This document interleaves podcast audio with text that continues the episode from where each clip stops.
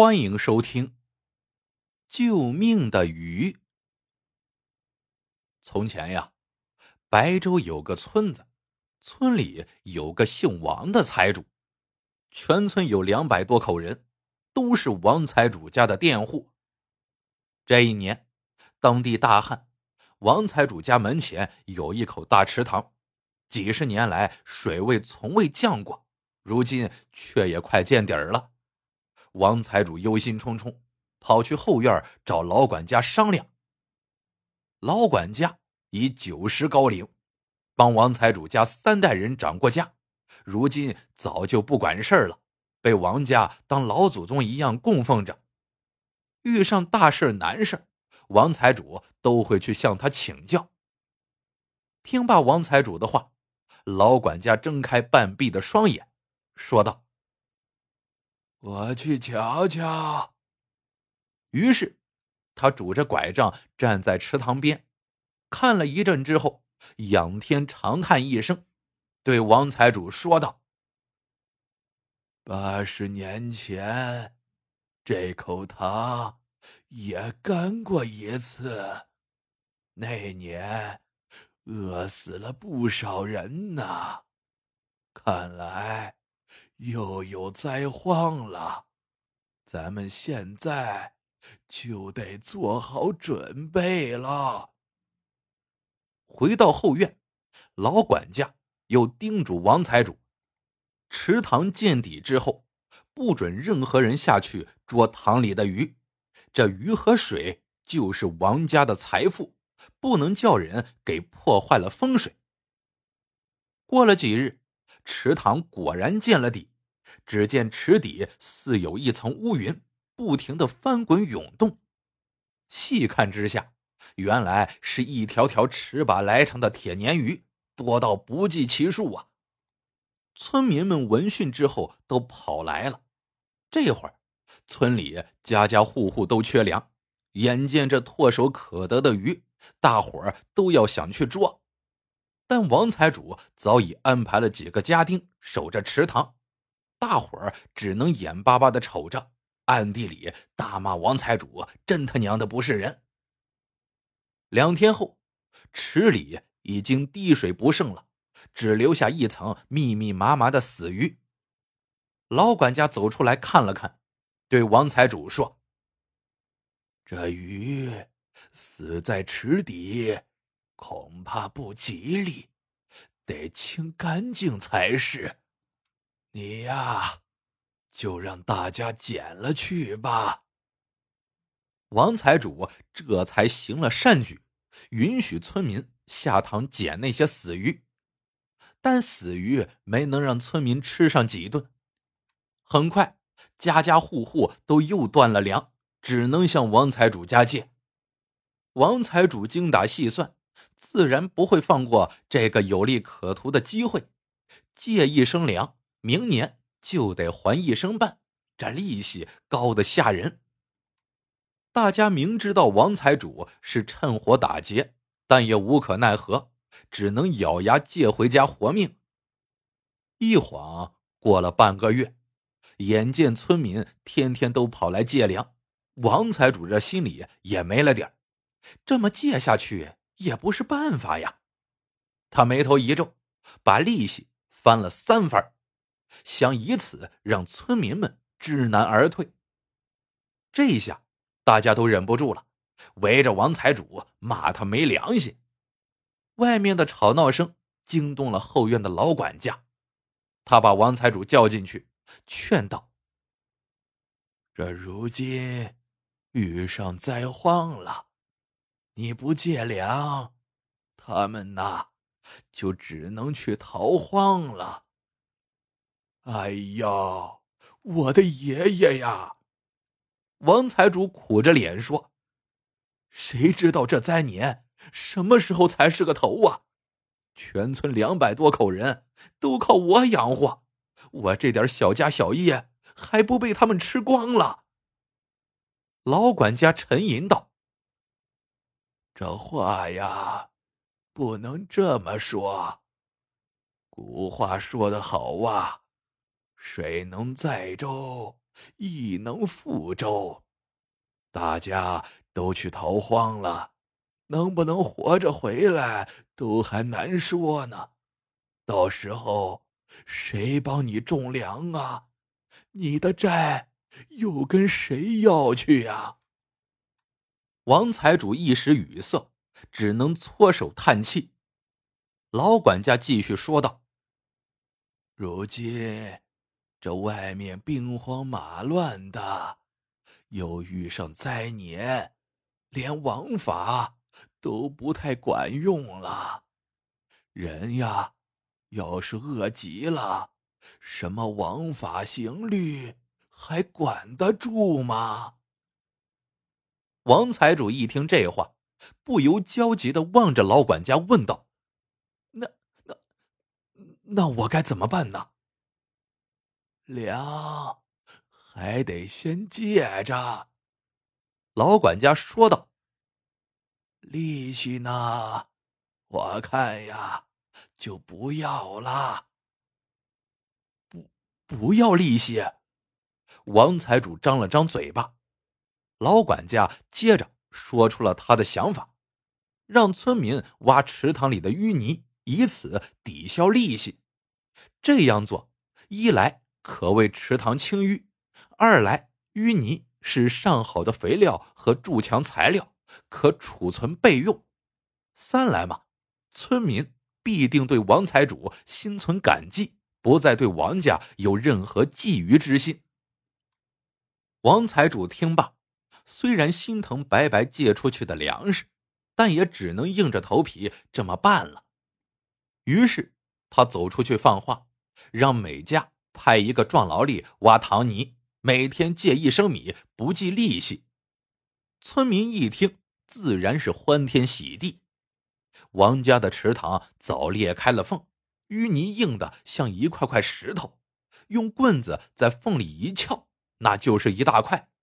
老管家站在塘边，吩咐大家先把淤泥搬回各自家中堆放，等到王家需要用的时候再送过来。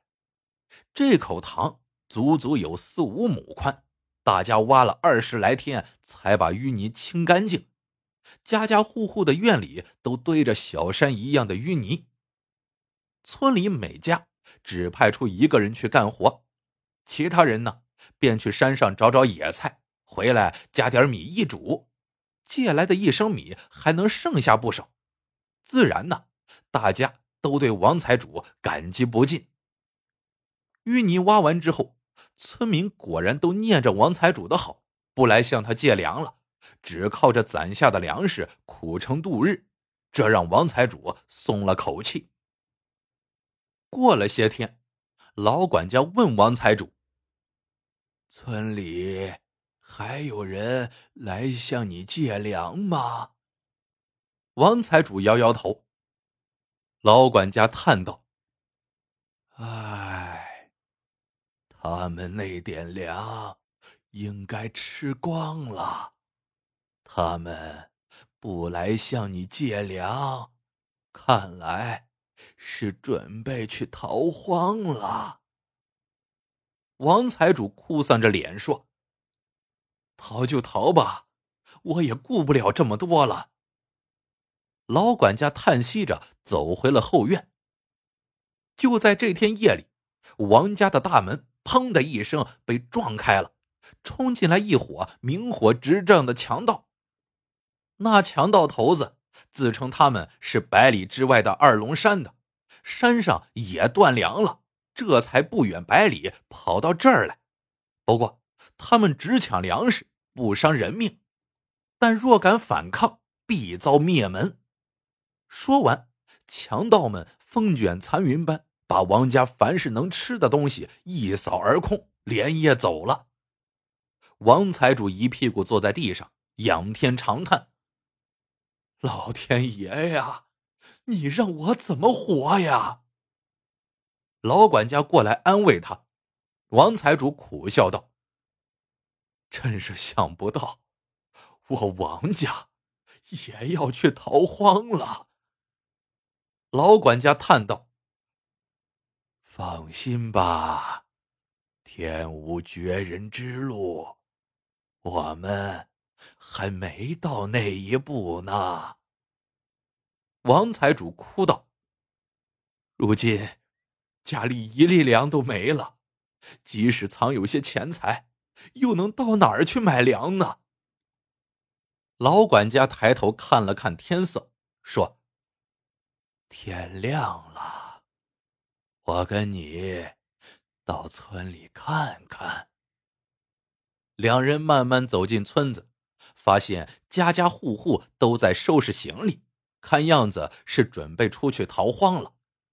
一个村民看了一眼王财主，说：“我们本来想向东家再借点粮的，但东家的存粮也不多了。”王财主苦着脸说：“实不相瞒，我家昨晚来了伙强盗，把能吃的都抢光了。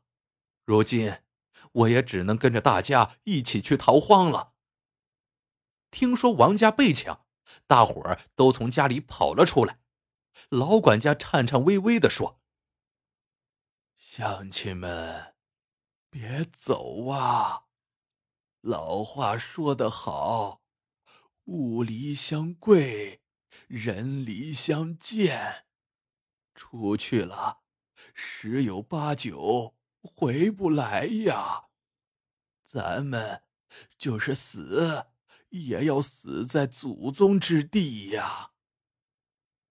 一个上了年纪的村民说道：“老管家，我们也不想走，但不能在这里活活饿死呀。”其他村民也纷纷附和，说：“本来还能指望一下王家，但现在连王家也自身难保了，更是非走不可了。”老管家神秘的说。只要大家都留下来，东西总会是有的，饿不死人的。全村人都奇怪的盯着老管家，现在全村哪还有东西可吃啊？老管家说道：“你们帮王家挖的糖泥呢？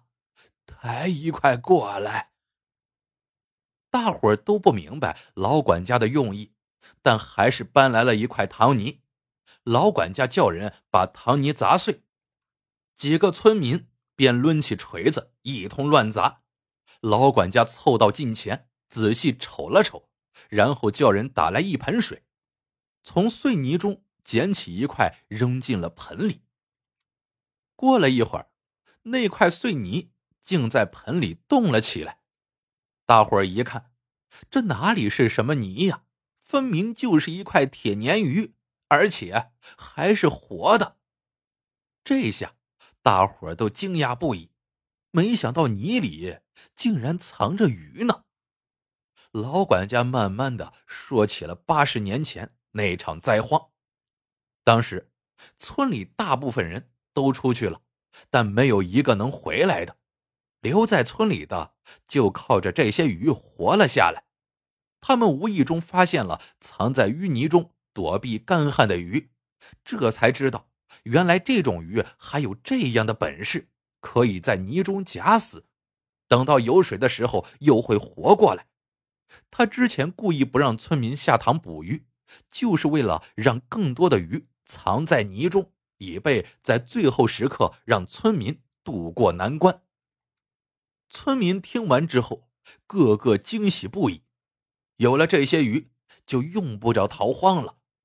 老管家对身边的王财主说道：“东家，这些泥都是王家的，由你说吧，该怎么办？”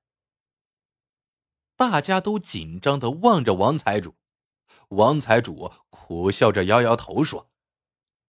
都这时候了，还分什么你家我家的？就按人口分了吧，能活命就大家一起活命。因为有了救命的鱼，最后这个村的所有人都在那场灾荒中活了下来。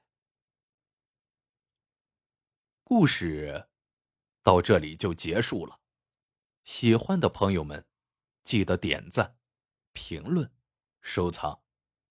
感谢您的收听，我们下个故事见。